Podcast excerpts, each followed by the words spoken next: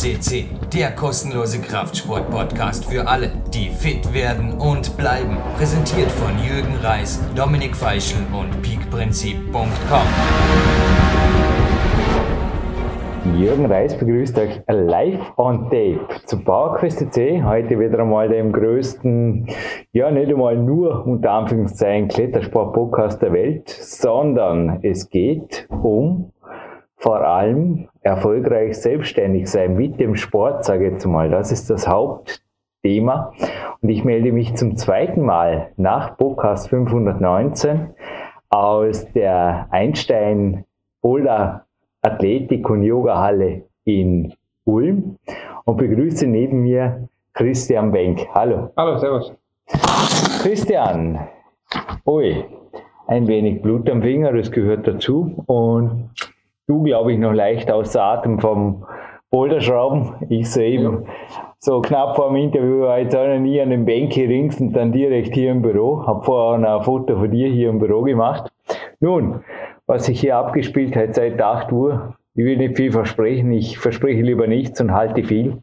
Vielleicht gibt es auch dieses Mal wieder eine Slideshow von Marc Protze, schauen wir mal ein bisschen Musik dazu. Aber worum es heute geht, ist deine Selbstständigkeit. Christian, du bist jetzt, ja, vielleicht wo der Podcast online geht, auch schon 35. Jetzt, wo wir das aufzeichnen, im November auf jeden Fall 34. Ja. November 2015. Wie lange bist du schon selbstständig? Äh, also sagen wir so, ich war noch nie angestellt und habe mit 16 angefangen zum Klettern oder beziehungsweise die Wettkämpfe zum Klettern und auch sozusagen in Ferien dann immer schon gearbeitet. Ähm, richtig selbstständig, so jetzt seit neun Jahren. Ja, vielleicht ruhiger mal deinen Werdegang. Du warst ja Berufssoldat beim Klettern, also sowohl einen Beruf gehabt, der des genau. Profisportlers, aber Deine Mutter sitzt übrigens unweit hier. Nee, es kam gleich noch dazu. Es scheint auch ein weniger ein Familienunternehmen hier ja. zu sein, am Tisch daneben. Das kann ich jetzt gleich Einspruch erheben, wenn, aber wenn irgendwas fehlt in der Vita. Aber wie ging das so los? Fangen wir mal bei der Kindergartenausbildung an. Dann kam vermutlich die Grundschule. Dann, genau, wie ging es weiter? Die Grundschule, dann die Werkrealschule, Wirtschaftsschule und äh, ein zweijähriges äh, Berufskolleg mit Abi? Äh, nee, da bin ich durch Mathe 2 und äh, durchgeflogen. Okay. Habe dann praktisch die Fachhochschulreife nicht geschafft mhm. und war dann eigentlich, das eigentlich aufgrund einfach der, der Wettkampfergebnisse, ähm, hat es mir auch mit der ganzen Schule nach 15 Jahren Schulzeit gereicht oder 14 Jahren. Habe gesagt, ich will jetzt einfach nur noch klettern. Ich höre jetzt auf niemanden mehr, ich gehe jetzt klettern. Also warum bist du Kletterprofi geworden? Genau, also ja, Profi kann man ja so in dem Sinne rein jetzt nur vom Klettern gelebt habe ich eigentlich nie.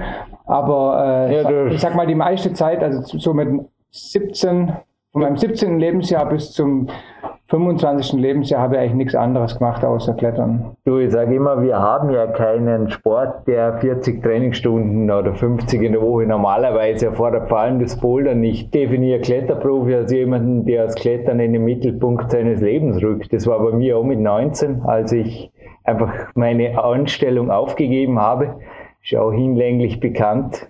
Das war jetzt bei dir auch, ja, schon früher, 16, 17, sowas. Genau. Hast gesagt, Schule AD, Klettern. Und dann, wie ging es weiter? Ja, das war so ein bisschen parallel. Ich war natürlich nur in der Schule, mhm. ungefähr bis ich 18 war. Mhm. Und dann habe ich gesagt, so jetzt konzentriere ich mich mehr aufs Klettern und um das irgendwie finanzieren zu können, gab es eigentlich nur die eine Möglichkeit, Sportfördergruppe bei der Bundeswehr. Dort ähm, warst du 18? Da, genau, da war ich dann äh, 23 Monate, bis mhm. sie mir rausgeschmissen haben, weil der Sport nicht olympisch ist. Also, also damit 20, oder? 20,5, genau, 21. Mit, genau, da, genau so 2001 war das, musste, oder 2000, 2001 sowas musste dann die Bundeswehr verlassen, genau, mhm. weil die nicht-olympischen Sportarten nicht gefördert wurden, obwohl eigentlich von den Wettkampfergebnissen war Weltcup Sechster und Deutschland eigentlich auch einer der stärksten Boulderer zu dem Zeitpunkt und.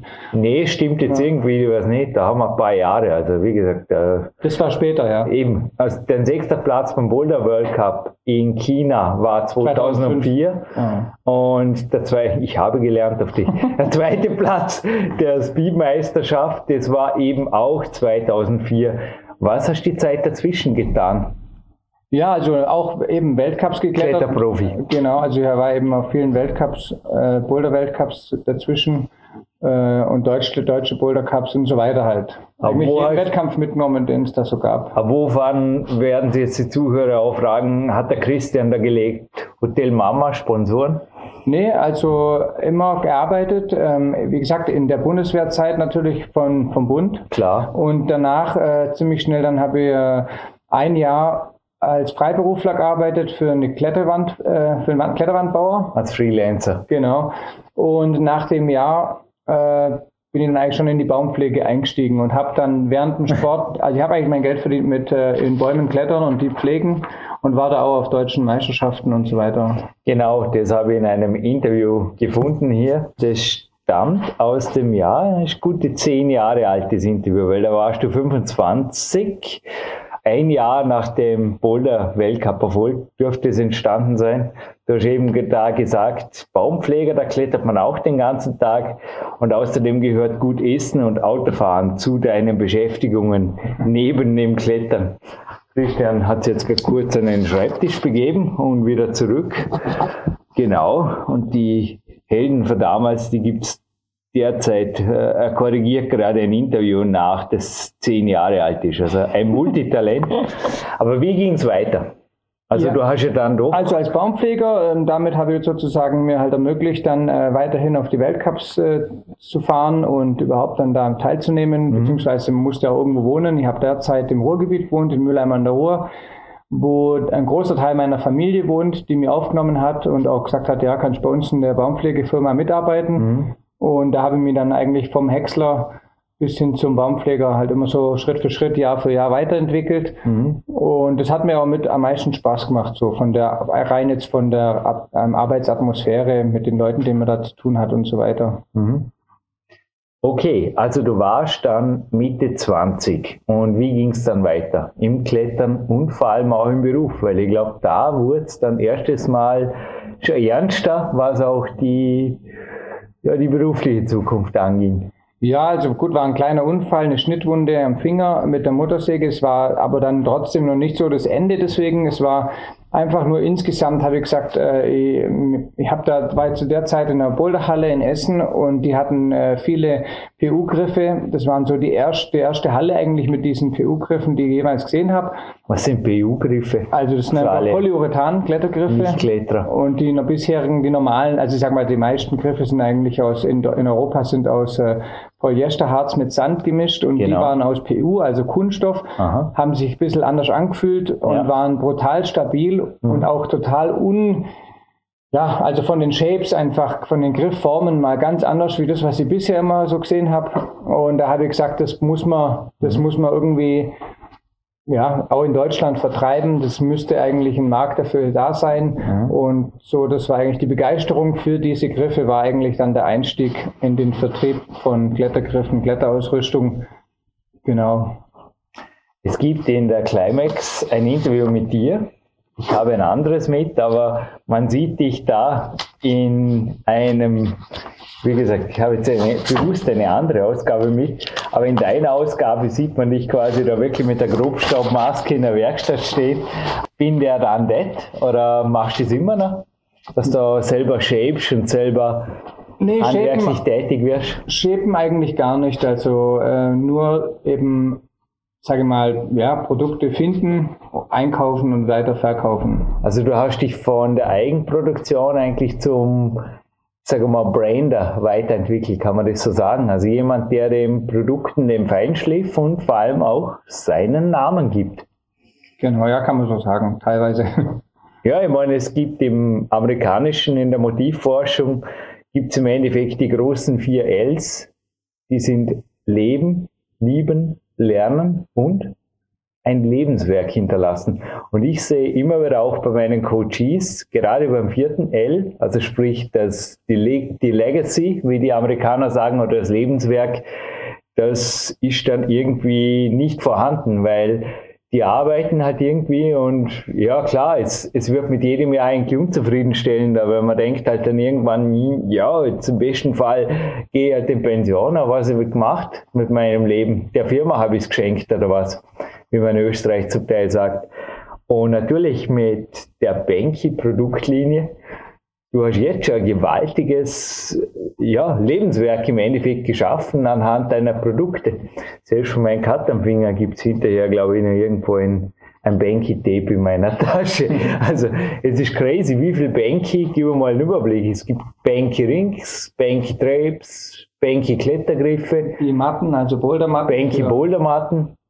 Für In- und Outdoor, oder? Dann äh, Stahlkarabiner, also Expressschlingen, Stahlkarab also Stahl-Expressschlingen für okay. auch, hauptsächlich für den, sage ich mal, äh, Hallenbetrieb. Mhm. Äh, genau so einfach ein paar Trainingsaccessoires äh, wie das Tape oder wie die äh, Ringe und immer wieder neue Ideen, die halt so dazu kommen, wenn es das noch nicht gibt, sage ich mal.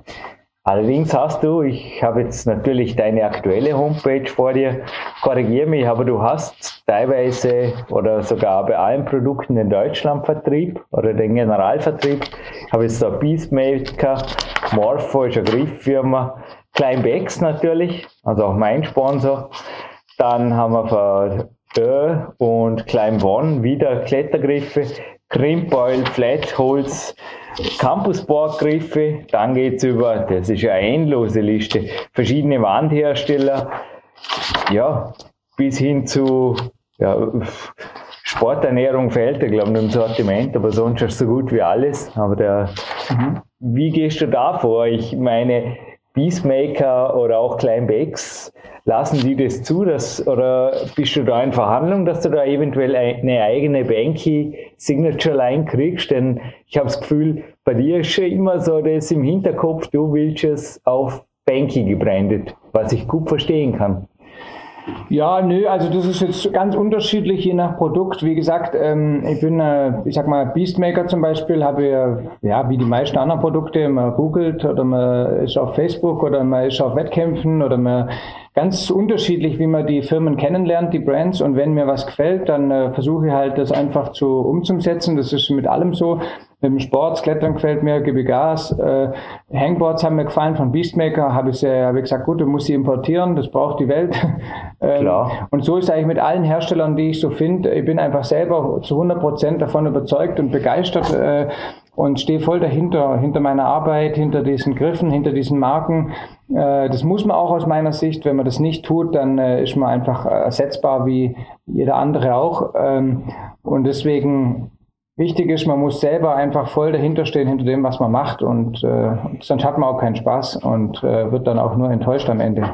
Haben wir gerade zum Beispiel des Banky Tapes. Ein Tape, dass ich auch am Landessportzentrum zum Teil den Physiotherapeuten und Sportärzten gab, genauso wie meinem Physiotherapeuten Hanno Hallweisen.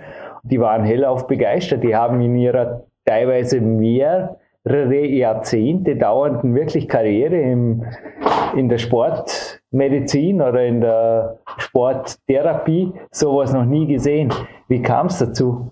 Also es ist äh, auch wieder so eine Sache. Weil es ist ja auch nicht du selber gemacht. Nee, genau. Also klar, das lasse ich natürlich auch produzieren. Ich habe keine eigene Produktionsstätten. Aber ähm, es ist halt auch so, da ist man lange auf der Suche. Man möchte eigentlich was äh, vertreiben, was verkaufen, was es so in dem, da war es jetzt einfach die Neuheit, dass es eigentlich farblich und verschiedene Breiten genau aufs Klettern abgepasst, äh, gab es noch nicht. Und dann habe ich gesagt, okay, aber es muss auch gut sein, es muss funktionieren, weil sonst lachen mich die Kletterkameraden aus und sagen, ja, der verkauft jeden Ramsch, das klebt nicht, was soll das? Ähm, also hat man da auch einfach einen Anspruch, dass es funktionieren muss. Und deswegen war einfach, ich habe mir dann einfach von 20 äh, Fabriken äh, Tape zukommen lassen, habe es äh, über Wochen und Monate auch selber getestet mit verschiedenen Kletterern und ganz äh, verrückte Testmethoden teilweise. Irgendwann habe ich dann auch wirklich ja, man, man kommt immer weiter rein ins Produkt und merkt dann überhaupt, was eigentlich wirklich dahinter steckt und was die Unterschiede sind.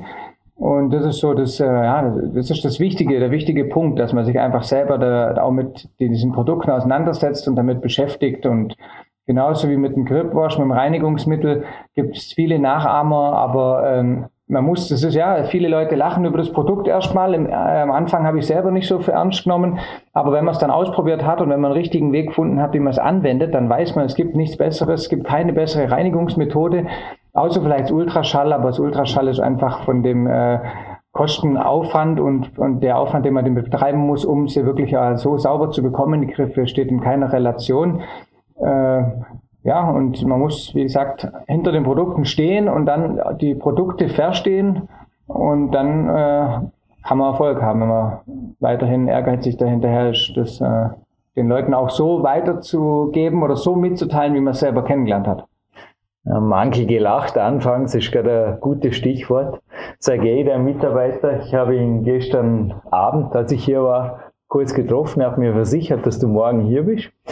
Ich war auch um acht hier und wir haben uns kurz danach, also du hast einiges zu tun, hab derweil aufgewärmt, bei einem Cappuccino kurz unterhalten und du hast gesagt, ja, es, es ist einfach nicht üblich, dass Kletterer zum Beispiel früh trainieren oder dass eben auch, es ist einfach alles andere als cool, um 7 Uhr im Büro zu sein und einfach jetzt an deiner Stelle dein Ding zu machen. Und ich glaube, da haben wir beide uns eigentlich immer schon von typischen Kletterern unterschieden, ich sage jetzt mal. Wie bist du anfangs damit klargekommen? Denn in der Kletterszene vermutlich, ja, da, da warst du sicherlich ein Außenseiter, oder? Oder gab es auch sowas wie Neid? Hinterher vermutlich sicher sehr wohl, oder? Also das weiß ich jetzt nicht so ganz im Detail. Klar, manchmal kommt es einem so vor, da denkt man, okay, wieso bekommt man von der oder der Seite relativ wenig Unterstützung? Mhm. Eigentlich sollten das doch äh, Kletterkumpels sein und so weiter. Aber im Endeffekt gibt es das immer überall in jeder Industrie, in jedem Sport gibt es Neid oder äh, ehrlich gesagt möchte ich mich damit gar nicht so sehr beschäftigen, wer jetzt was wo äh, hatet. Ähm, es geht mir eigentlich darum, dass man, ja, wie gesagt, man muss halt einfach äh, die Produkte und das, was man macht, so sehr lieben, dass es einem eigentlich mehr oder weniger wurscht ist, ob jetzt da 10 oder 20 Prozent der Leute das äh, beneiden oder uncool finden. Die wissen vielleicht einfach nicht, wie viel harte Arbeit dahinter steckt. Und äh, ja, also ich mache nichts, weil es cool ist oder uncool, äh, sondern einfach, weil ich dahinter stehe, weil mein Herz äh, dafür in Flammen geht, für das, was ich mache. Und da bin ich auch sehr glücklich drüber, dass es so ist, dass ich eben wie, nicht wie andere Angestellte äh, sage ich mal, morgens äh, ja, mich eher so lange wie möglich irgendwo an der Bushaltestelle rumtreiben oder einen Zug verpassen mit Absicht, sondern einfach, ja, dass ich ja Bock drauf habe. Ich stehe auf und freue mich einfach, sobald der Computer angeht oder äh, die ersten E-Mails reinkommen und so weiter, ist einfach ein gutes Gefühl. Mhm. Nee, bei mir ist eigentlich auch immer das, das Umfeld mir ab und zu erzählt, dass in dem und dem Forum wieder irgendein Neidpost stand und so ehrlich gesagt, ich habe überhaupt nicht die Zeit. Also, ja, und bin jetzt auch offline beim Trainingslager, ich liebe es. Normalerweise am Trainingstag bin ich ohnehin, bin ich einfach offline auch zu Hause. Also ich habe jetzt gerade geschmunzelt, da haben wir wirklich gedacht, wann hätte der Christian Zeit irgendwie zu hinterfragen, wer irgendwo über ihn irgendwas erzählt, weil beim Training vorher, es war gerade auch interessant, du bist zu mir gekommen und hast dich über ein Campus-Board-System erkundigt. Eventuell gibt es es. Ich sage jetzt natürlich keine Details dazu. Vielleicht ist es in der Zeit, wo wir das jetzt enden, noch in Entwicklung. Aber du hast dich erkundigt, du kommst in Kürze nach Dormen was ausmessen und Du hast nur kurz einen Smalltalk mit mir geführt, warst eine Viertelstunde weg und hast gesagt, du hast ja schon Anfragen gestellt oder schon konkrete Pläne mit sowas in der Zeit, wo andere, glaube ich, nachdenken oder bist du schon am Handeln, kann man das so sagen? Ist das ein Geheimnis deines Erfolgs, dass du sehr, sehr schnell, also so schnell wie irgend möglich, sagt ein Coach von mir, dass du sehr schnell in, ins Handeln kommst. Das war faszinierend. Also das ist ein Vorteil und ein Nachteil. Es ist natürlich schön, wenn man mal der Erste ist hier mit irgendwas oder wenn man es Dinge schnell umsetzen kann. Ich glaube, dass das schon äh, ein Talent von mir ist, aber äh, ja, ja, man muss immer vorsichtig sein. Es macht auch manchmal Sinn, wenn man sich einen Tag lang mehr äh, Zeit lässt und drüber nachdenkt, braucht man das jetzt noch im, im Sortiment? Ja. Ist das jetzt wirklich so äh, erfolgsversprechend? Am Ende ist es was, mir hat die Idee super gefallen. Äh, ich kann es für die eigene Halle super gebrauchen und mhm. deswegen sage ich, ich gehe es an. Es ist kein großer Aufwand, sage ich mal, vom technischen, von Aber der ist Produktion. Doch das Wenigste, nicht? Ja. Ich sage jetzt mal, klar, 20 Rollen Tape zu vergleichen ist ein Aufwand. Oder jetzt nach Dormen zu fahren, du hast auch gesagt, nee, nee, nee, wenn, dann machen wir Nägel mit Köpf. Nach Dormen zu fahren und da einen Maßstab zu zücken und zu schauen, wie hat das der Handwerker wirklich gemacht und wie könnte man das serienreif fertigen. Ich meine, ja, es kostet vielleicht drei, vier Stunden, aber der Aufwand, also ich, du hast vorher gesagt, oder wie viele drei, vier Stunden zum Teil einfach streiken, oder? Wenn ich so Zeug höre. der, der, überhaupt, wie viele Mitarbeiter hast du? Mitarbeiter, gut, also im Endeffekt sind es jetzt äh, drei Mitarbeiter, äh, aber es gehört natürlich noch zusätzlich zu den Mitarbeitern, ich zähle jetzt, ja, es sind natürlich auch irgendwo Mitarbeiter, aber es ist auch Familie, also meine Frau macht natürlich die Halle, meine mhm. Mutter auch mehr die Halle und die, äh, die Buchhaltung bei Benki.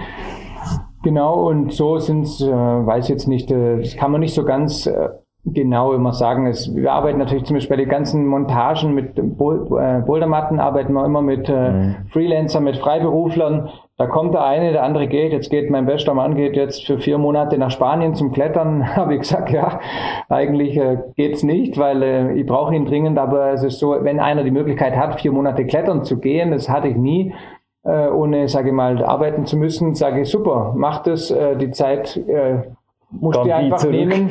Ja, nee, äh, der kommt wieder nach dem Winter und dann geht es halt weiter. Und, aber also so ist halt immer. Die Zeit kommt nie zurück. Äh, aber das war eben heute Morgen auch das Smalltalk. Ich glaube, wir waren da immer schon auf, auf dem Training anders aufgestellt. Der Tag musste auch noch anders. Ja. Also genauso wie ich jetzt hinterher zwar nicht hier weiter trainiere, aber du die Pause, ich könnte natürlich einen weiteren Cappuccino trinken und einfach hier rumsitzen mit einem Kletterheftel. So wird es eigentlich von der Kletterszene fast schon erwartet oder als cool erachtet.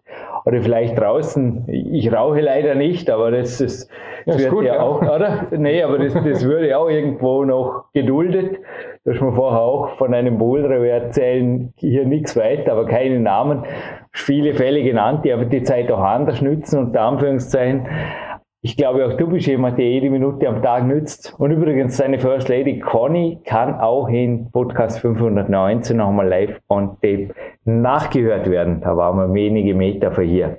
Jetzt zurück auch zu meiner Intention mit der Frage, wie organisierst du das alles hier? Wie ist das Betriebsklima? Denn ich kann mir vorstellen, für dich zu arbeiten ist ja zum Teil doch auch ein Job, wo man sehr flexibel sein muss und ja auch die eine oder andere Überstunde die man zwar dann zu anderer gegebener Zeit vielleicht oder Zeitausgleich nehmen kann, aber die muss einfach drin sein, oder? Also ich kann mir vorstellen, für dich zu arbeiten bedeutet auf Erfolg zu arbeiten. Ja, wie gesagt, da müssen wir uns Sergei oder die anderen fragen. Ist bestimmt nicht immer ganz einfach mit mir, äh, mit meinen Ansprüchen und so weiter, aber dafür bezahle ich ja. die Leute auch sehr gut äh, und möchte, dass die zufrieden sind. Die haben viele Vorteile. Ähm, das muss sich jeder selber am Ende überlegen. Jeder hat äh, sozusagen eine Probezeit oder wie man es nennen möchte, einfach einen Test. Ich sag mal, jeder Mitarbeiter, der Bock drauf hat, der kommt, der arbeitet mit und der sieht dann schon, ob es ihm taugt. Und bisher muss ich sagen, ist es eigentlich so, dass die meisten mit oder ohne den Übeln leben und dass die schon äh, ja den Job auch gern machen, dann den sie machen und im Endeffekt gibt es viele Nischen oder viele Sparten, einmal die Kletterhalle, einmal Benki, einmal den Vertrieb, einmal das Draußensein. Jetzt waren wir zum Beispiel am letzten Wochenende auf einer Messe in Darmstadt. Dann hat man mit den anderen Kletterern und mit den Hallenbetreibern und so weiter zu tun. Das sind alles interessante Themen. Äh, man sitzt nicht nur im Büro, man, man schraubt Boulder. Es gibt so, es ist so vielseitig und im Endeffekt kann jeder sich aussuchen, wo er in welcher Position er am liebsten arbeitet. Das ist bei uns nicht wie in einer großen Firma, wo man sagt, ja, da ist der General Manager und drunter ist halt irgendwie der Account Manager und darunter ist dann irgendwann irgendwer anders. Also es gibt keine so eine Hierarchie. Ähm, ich schraube genauso Boulder oder äh, putze das Klo, wie genauso wie man halt andere Dinge auch machen muss. Mhm. Äh, Produkte in Taiwan aussuchen oder sonst wo. Äh, mir macht alles gleich Spaß, sage ich. Das ist einfach ein ganz großer Plus, dass mir einfach alles Spaß macht und dass sozusagen, äh, ja, ich versuche einfach in allem dass man alles äh, mit einer sehr hohen Qualität macht, egal was. Also ob man jetzt schraubt, ob man eine Halle aufbaut oder ob man Produkte auswählt und verkauft. Es sollte alles halt irgendwo äh, ja, Hand und Fuß haben und funktionieren. Und ich glaube, nach acht, neun Jahren kann man sagen, es äh, funktioniert. Mentor frei zitiert, jede Tätigkeit, die es wert ist, getan zu werden, ist es wert, sehr gut, wenn nicht sogar perfekt getan zu werden. Kannst du dem was abgewinnen? Ja, auf jeden Fall. Also man sollte schon schauen, alles so perfekt wie möglich ist ja auch so eine japanische Weisheit. Ja. Ähm, ist auf jeden Fall sinnvoll. Und ähm, leider leben wir heute in einer schnellen Welt. Äh, mhm. Man hat nur noch ein, eine Stunde Zeit, eine E-Mail zu beantworten. Danach ist man schon zu spät. Und ähm, das ist klar, bei der ganzen, bei der Schnelllebigkeit äh, passieren jedem einfach mal Fehler. Mir auch, vor allem als kleines Unternehmen mit wenig Mitarbeitern. Aber wir sind immer noch in der Branche, denke ich mal, die es einem ab und zu mal verzeiht. bleiben wir gleich bei fernöstlichen Weisheiten. Habe auch es vorher draußen gesehen, vielleicht da Muscle und Fitness mit einer Bruce Lee Cover Story mit, die mich Super, ziemlich ja. motiviert und inspiriert hat, vor allem seine handschriftlichen Aufzeichnungen. Ich beneide ihn eigentlich oft um seine Zeit, da gab es noch keine E-Mail und nichts, es muss noch irgendwo schon andere Zeit gewesen sein. Aber Bruce Lee hat mal gemeint, nimm was deins ist, frei zitiert und lass weg, was dir nichts nützt. Wie schnell entscheidest du, das ist nicht meins? Wie schnell bist du überhaupt im Entscheidenden? Ich habe oft das Gefühl, das ist ein wesentlicher, das stimmt eigentlich auch mit der Erfolgsforschung überein. Macher sind auch sehr schnelle Entscheider. Wie schnell sagst du ja oder nein und wie schwer fällt es dir dann danach zu hinterfragen, war jetzt das wirklich die richtige Entscheidung? Weil das ist ja oft wirklich was, was schwierig ist, weil keine Entscheidung ist ja auch eine Entscheidung. Wie fällst du Entscheidungen? Wenn, wie gesagt, also ich höre was, ich sehe was, okay. mir gefällt es oder mir gefällt es nicht. Wenn mir was gefällt, dann gebe ich 100 Prozent dafür, dass es auch funktioniert, dass man das umsetzt. Aber der Moment der Entscheidung kommt aus dem Herzen? Der kommt aus dem, oder intuitiv? Ja, das ist natürlich alles zusammen, alle Sinnesorgane äh, reagieren da irgendwie auf irgendeine Schläfst Art. drüber, gibt es ein Erfolgsgeheimnis? Ja, drüber schlafen. Also klar, es gibt halt Entscheidungen, die sind gravierender oder da fragt man sich, kann man sich das leisten, kann man sich es nicht leisten, da schläft man mal drüber. Aber äh, es gibt halt viele kleine Entscheidungen, sage ich mal, die ja, die, die entscheidet man sofort. Also wie jetzt zum Beispiel mit der Boulderhalle, die, die, das ist natürlich eine große Entscheidung, ob man das Risiko eingeht. Aber im Endeffekt war das eigentlich nie die Frage, geht man das Risiko ein, sondern eher, äh, kann man das umsetzen. Und wenn man sich selber kennt und weiß, dass man das schaffen kann, dann äh, und, und sich einigermaßen auch ein bisschen, man muss sich einfach selber kennen, man muss wissen, was kann man abarbeiten.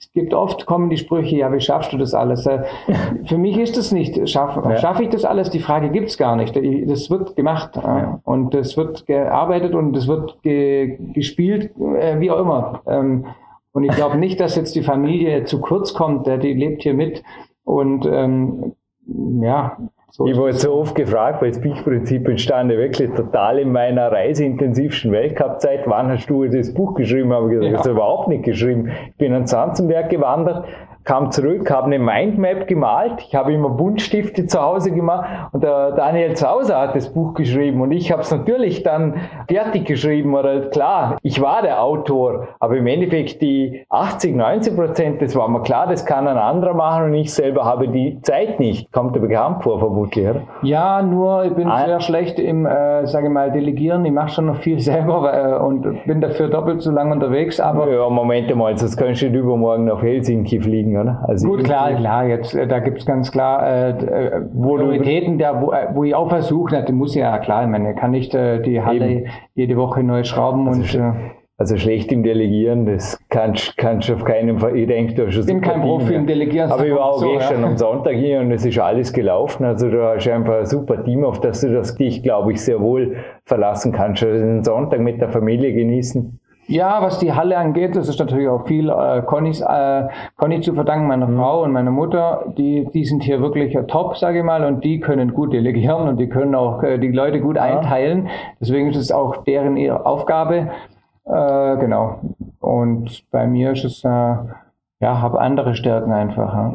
Ja, vor allem auch die eigene Fitness. Wenn ich da jetzt gerade noch kurz was mitgeben darf, ohne Namen zu nennen, aber du hast jetzt vorher gerade einem aktiven Weltcup-Kletterer im Endeffekt in einem Boulder kurz einmal gezeigt, was der Unterschied zwischen einem Boulder und einem Leadkletterer ist. Ich sage jetzt einmal so, es war eine Freude beim Zuschauen. Du gehst übermorgen nach Helsinki auch selber Routen setzen, glaube ich, oder? Ja, genau, in Turku, die skandinavischen oder nordskandinavischen Meist Bouldermeisterschaften. Also du hältst dich ja. selbst auch, du hast genug Zeit fürs eigene Training. Also vor mir sitzt jemand, der ja, der fit ist, vor allem was ich vorher gesehen habe an der Boulderwand. Du bist. Na, also mir fehlt es ganz gewaltig an Fitness auf jeden Fall. Äh, ich würde es schon gern mehr machen, aber äh, ja, also ich sag mal, das, wie du schon vorher gesagt hast, das sind halt so Bewegungsabläufe, Technik. Am Bouldern ist einfach viel Technik ja. und viel Schwung. Schnellkraft. Und Schnellkraft und das verlernt man nicht, wenn man ein bisschen dabei bleibt und ähm, ja, ich sag mal, dann habe ich auch einen großen Vorteil mit meiner Spannweite. Ähm, mhm. ich habe einfach einen Ape-Faktor plus 16, das ist grandios. Schwerklasse, ist vielleicht sogar Weltre nee, Weltrekord ist nicht. Aber, ja, ich habe auf jeden Fall Arme und äh, ja. bringt mir schon was, wenn man ab und zu dann weiß, wie man mit Schwung das anwenden kann. Äh, gibt auch Boulder im Überhang mit kleinen Leisten, aus denen ich ziemlich schnell rausfliege, oder mir erst gar nicht festhalten kann. Ja. Also Kombination aus Jürgen Reisen und Christian Benk. Aber das ist ein anderes Thema, wäre vielleicht zu brauchen irgendwo. Aber wo siehst du die Zukunft? Das war ganz interessant. Das war eine Frage vor zehn Jahren. Was würdest du an deinem Sport ändern wollen? Und du hast da geantwortet, die Wettkämpfe. Alles andere ist zu schön und kennt keine Grenzen, aber irgendwo bei den Wettkämpfen, da limitiert man sich auf gewisses. Wenn ich dir die Frage jetzt erneut stelle, es ist ja jetzt eventuell, wo der Podcast online geht, in wenigen Monaten die Entscheidungen. Die Entscheidung, wird Klettern olympisch oder nicht? Wie würdest du sagen, muss das Klettern sein, damit es am ehesten bei Olympia wirklich ein Millionenpublikum begeistert?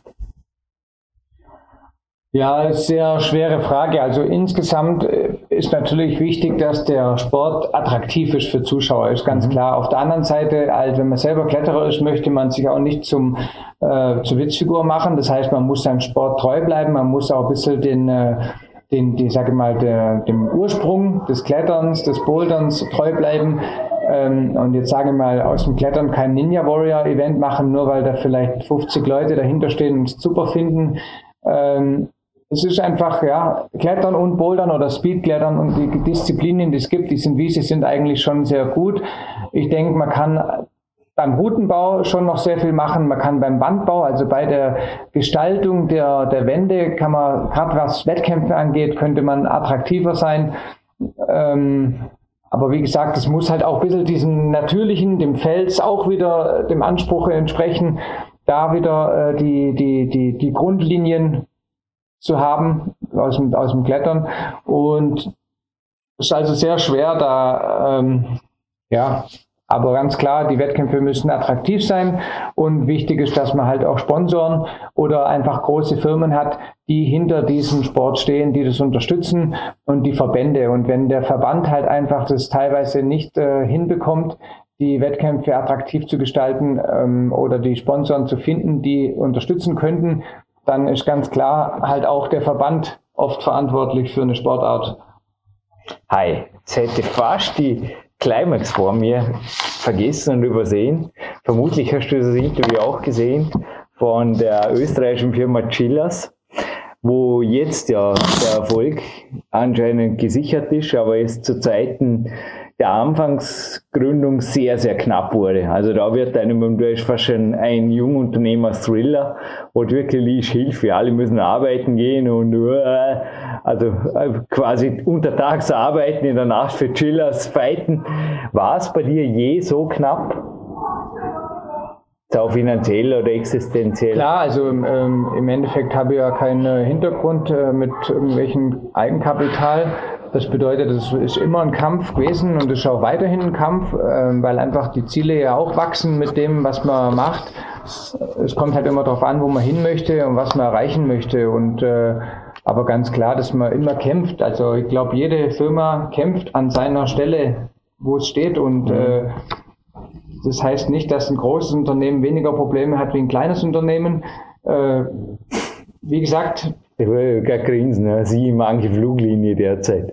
Also von dem her, ich denke, das Kämpfen, das jeden Morgen aufstehen, ich, ich liebe das auch. Einfach das, hey, der Tag muss was bringen. Ich glaube, davon sollte man schon irgendwo fast positiv süchtig sein als Selbstständiger. Ne? Ja, auf jeden Fall. Man muss, man darf halt einfach das Training äh, wie im Sport eben das Training, äh, so in der Arbeit halt auch das morgens zur Arbeit kommen. Man darf einfach das, die Arbeit nicht scheuen. Man muss sich einfach, man darf sich nicht äh, irgendwie zu gut sein. Man, man darf nicht zu große Luft, Luftschlösser bauen und man muss das real betrachten. Und man, man braucht nicht denken, dass man irgendwie fünf Jahre arbeitet und dann hat man irgendwie den großen Hit gelandet und dann hat man ausgesorgt.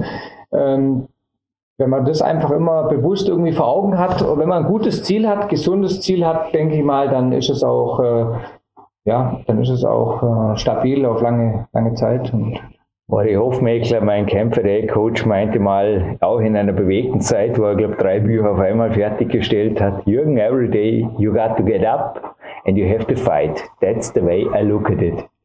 Kannst du dem was abgewinnen? Außer am Sonntag? nee, also wegen mir auch am Sonntag. Oder werden am Sonntag heimlich die E-Mails gecheckt, morgens am Laptop? Ja, also wie gesagt, für mich ist eigentlich jeder Tag der gleiche, ob das okay. jetzt Sonntag oder Montag ist. Klar, man tendiert schon dahin, dass man Sonntag versucht, ein bisschen Familie und ruhiger. Aber ähm, es kann auch mal sein, dass ich einfach mir Mittwoch frei nehme und Mittwoch mit der Familie zum Skifahren oder Snowboarden gehe und dafür halt dann am Wochenende schaffe. Also das legt man sich halt so, wie es gerade am besten passt. Ich mag zum Beispiel die Montage nicht. Deswegen haben wir jetzt auch Zeit hier zu reden. Äh, ich bin eigentlich jemand, der versucht, den Montag zu meiden. Da kommt immer alles auf einen wieder rein irgendwie, was man am Freitag nicht fertig bekommen hat und zusätzlich natürlich der ganze, der neue Kram von der kommenden Woche. Also ist immer ganz gut, den Montag zu überspringen. Oh. Danke, habe ich was gelernt und gerade umgesetzt. Ich habe gestern noch gecoacht, dann bin ich hierher gefahren und heute habe ich mir gedacht, nee, jetzt haben wir eh schon 13, 15, nein, nein, nein, heute wird auf keinen Fall mehr ein PC eingeschaltet. Also Geheimtipp, den Montag überspringen. That's the way it is.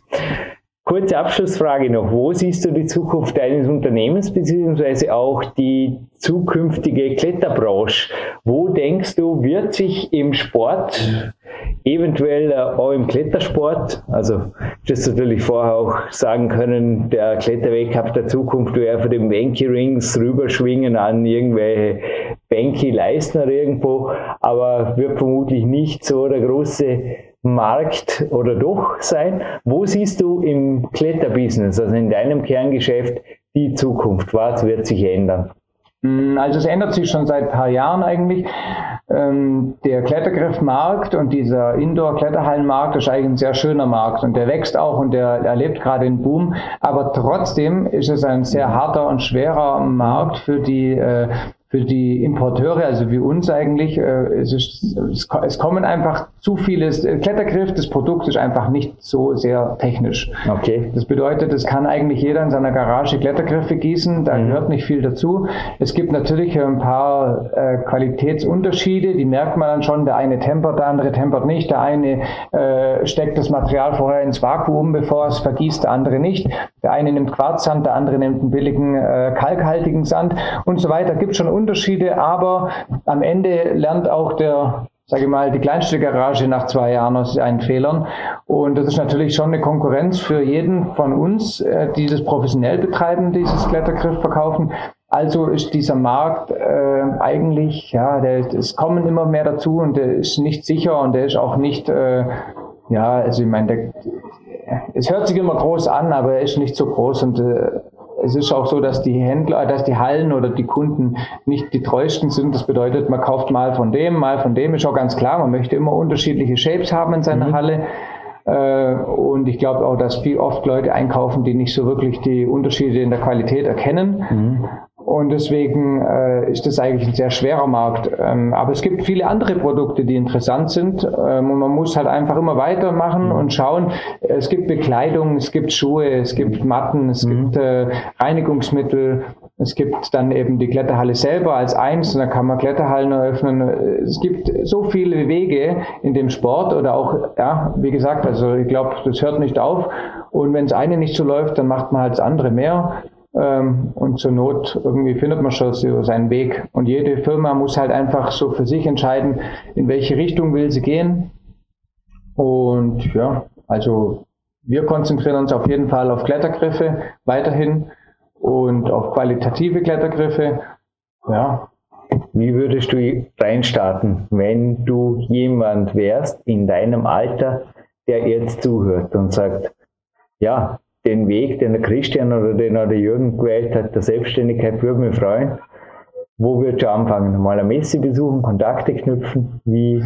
Klar, also wie sagt man, wenn man wirklich sich das gut überlegt hat, also jetzt, ich würde nicht nochmal anfangen. Ich würde ganz sicher was anderes machen, wenn ich es voraussehen hätte können, was es für ein harter Weg ist was man tun muss, was es kostet, wie viel Zeit man aufwenden muss, um so dazustehen wie jetzt. Würdest du echt in einem Büro sitzen? Nee, das hat nichts. Nee, nee, ich würde einfach, ich denke mal ziemlich sicher, dass mir die, gerade diese Baumpflege äh, gefällt mir sehr, okay. sehr gut.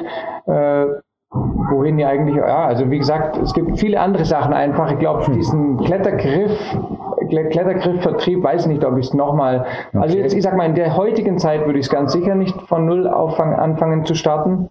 Aber wenn, dann klar, informiert man sich einfach, also erstmal in Kletterhallen, schaut sich die verschiedenen Griffe an, dann auch vielleicht auf einer Messe, wobei es eigentlich keine Spezialmessen für Klettergriffhersteller gibt. Äh, und ja, man kann sich eigentlich nur in den Hallen umschauen und dann gehört natürlich zu den Klettergriffen gehört einfach das Routenschrauben. Das bedeutet, man sollte erstmal sehr viele Jahre auch Routenschrauben und sich mit den verschiedenen Materialien äh, auskennen. Mhm. Also ohne das Routenschrauben sehe ich da nicht viel Sinn drin. Ne? Also man muss äh, einfach ein Routenbauer sein, um zu wissen, was man da und für was man die Griffe benötigt. Muss man nicht, vielleicht nicht, aber ich glaube, man versteht einfach um einiges mehr, wenn man an den Leuten, an den Kletterern nahe dran ist und, und viel äh, Routen schraubt. Ja, das ist auch das, was mir jetzt teilweise einfach oft auch fehlt. Ich schraube nicht mehr so viel, ich kletter nicht mehr so viel wie jetzt zu, vor acht Jahren, mhm. wo ich einfach angefangen habe. Äh, mir fehlt dann einfach manchmal klar dieser, dieser Kontakt, ähm, den ich früher einfach täglich hatte zu den Kletterern. Mhm. Ähm, deswegen äh, muss man immer dabei bleiben eigentlich, das ist ganz wichtig. Also habe ich jetzt auch gemerkt, seit, äh, seit der eigenen Kletterhalle, seitdem bin ich eben wieder voll drin und habe jeden Tag mit den Kletterern mhm. zu tun und dann äh, hört man, was die wollen. Ne? Und dann mhm. versucht man natürlich, das denen äh, gerecht zu werden und dann schraubt man auf einmal halt mal Boulder, die vielleicht nicht so dem eigenen Stil entsprechen, aber die halt vielleicht von den Kunden einfach gewollt sind im Moment, weil es Mode ist oder warum auch immer. Dabei bleiben war, glaube ich, fast ja ein super letztes Schlusswort. Keine Sorge, über 45 Minuten kann man nicht. Jede Minute ist wertvoll hier. Auch bei mir geht es jetzt wieder weiter und naja, ich weiß nicht, ich kann nur mitgeben. Christian, vielleicht dich einmal als Stargast oder als Co-Moderator fast haben in einem Trainingszeit-Millionärs-Seminar. Wir würden uns irgendwie super ergänzen. Wäre cool. Klingt der Titel im Endeffekt verwirrend, aber es geht da vor allem auch um Finde deinen Weg. Ich kann nur aus meiner Sicht sagen, sucht was, was er wirklich taugt, was ihr auch machen würdet, ohne dass ihr Geld dafür kriegt und geht eurem Weg. Glaubt an euch, ich persönlich habe es nie bereut. Okay, nie bereut. Es waren Unfälle, es waren harte Zeiten, es waren auch ja, wirklich Sportunfälle dabei, die, die mich zum Nachdenken gebracht haben, aber oft haben es oft nur den Weg wie die Hand, die ich mir gebrochen habe, die hat zu meinen Büchern geführt, hat es eigentlich den Weg eröffnet zu was viel Größerem. Christian, erlaubst du, wenn ich noch eine Gewinnfrage stelle und wir ein, was verlosen wir, ein Banky-Tape und einen kleinen Wax-Chalk-Bag, ist das okay? Ja, klar, klar. Passt. Verrat bitte den Namen nicht, aber ist das wirklich der Boulder in Amerika von Chris Sharma? Der, wo ist der? In den... Patamax. Ist in einem Buttermilk, ist es ja? Ja, ja. Hast du gemacht? Ja. Wann? Das war Crazy. genau 2000, ja. Das ist verfilmt auf vielen, ist ja ganz ein, ein bekanntes, ein klassisches Chris Sharma-Problem. Mit dem hat eigentlich der Chris Sharma das Bouldern, kann man schon sagen, auf den nächsten Level gehoben und du hast ihn wiederholt. Wusste ich nicht. Genau. Wow, genau. Welcher Boulder ist es? In den USA? Buttermilks, ich glaube, Tipps haben wir genug gegeben. Die Antwort bitte auf das Kontaktformular der Consolution.at und der Schnellste, die Schnellste gewinnt das Gewinnspiel. Machen wir das so. Ich glaube, allzu schwer ist die Frage nicht. Ein bisschen Insidermäßig, ein bisschen googeln führt auch ans Ziel. Also ich sage nur, es gibt ein Interview von und mit Christian, ungefähr zehn Jahre alt und da steht das drin. Der größte Erfolg übrigens Nummer zwei der Nummer 1 Erfolg, würde mir jetzt noch interessieren, was ist die, ich kann nicht Französisch, die, die Patinaire particulier. Oh yeah, im Fontainebleau. Genau, am Elephant. Oh yeah. So ein, 30 so ein persönlicher, persönlicher Erfolg, ja. In 30 Minuten. Ja gut, das war da.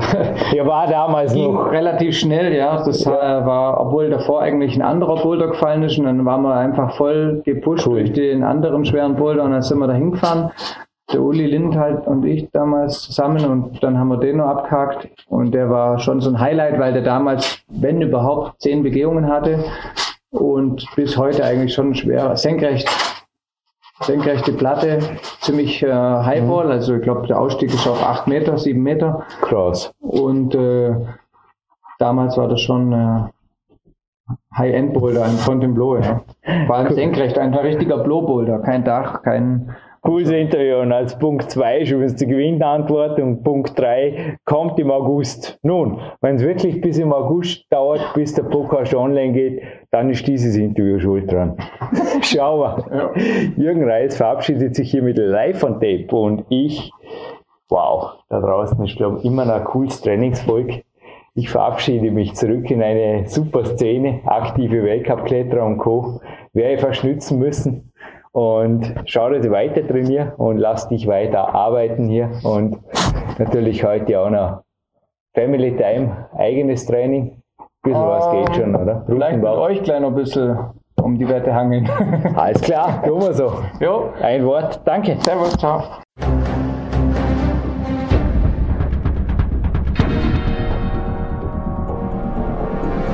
Alle Fitness-Bestseller der Peak-Trilogie, kostenlose Newsberichte und weitere Podcasts von PowerQuest CC sowie Trainingssoftware, Supplemente und Trainingsausrüstung, Personal Coachings, Seminare, Workshops und mehr. Jetzt direkt im Internet auf www.peakprinzip.com oder www.jürgenreis.com.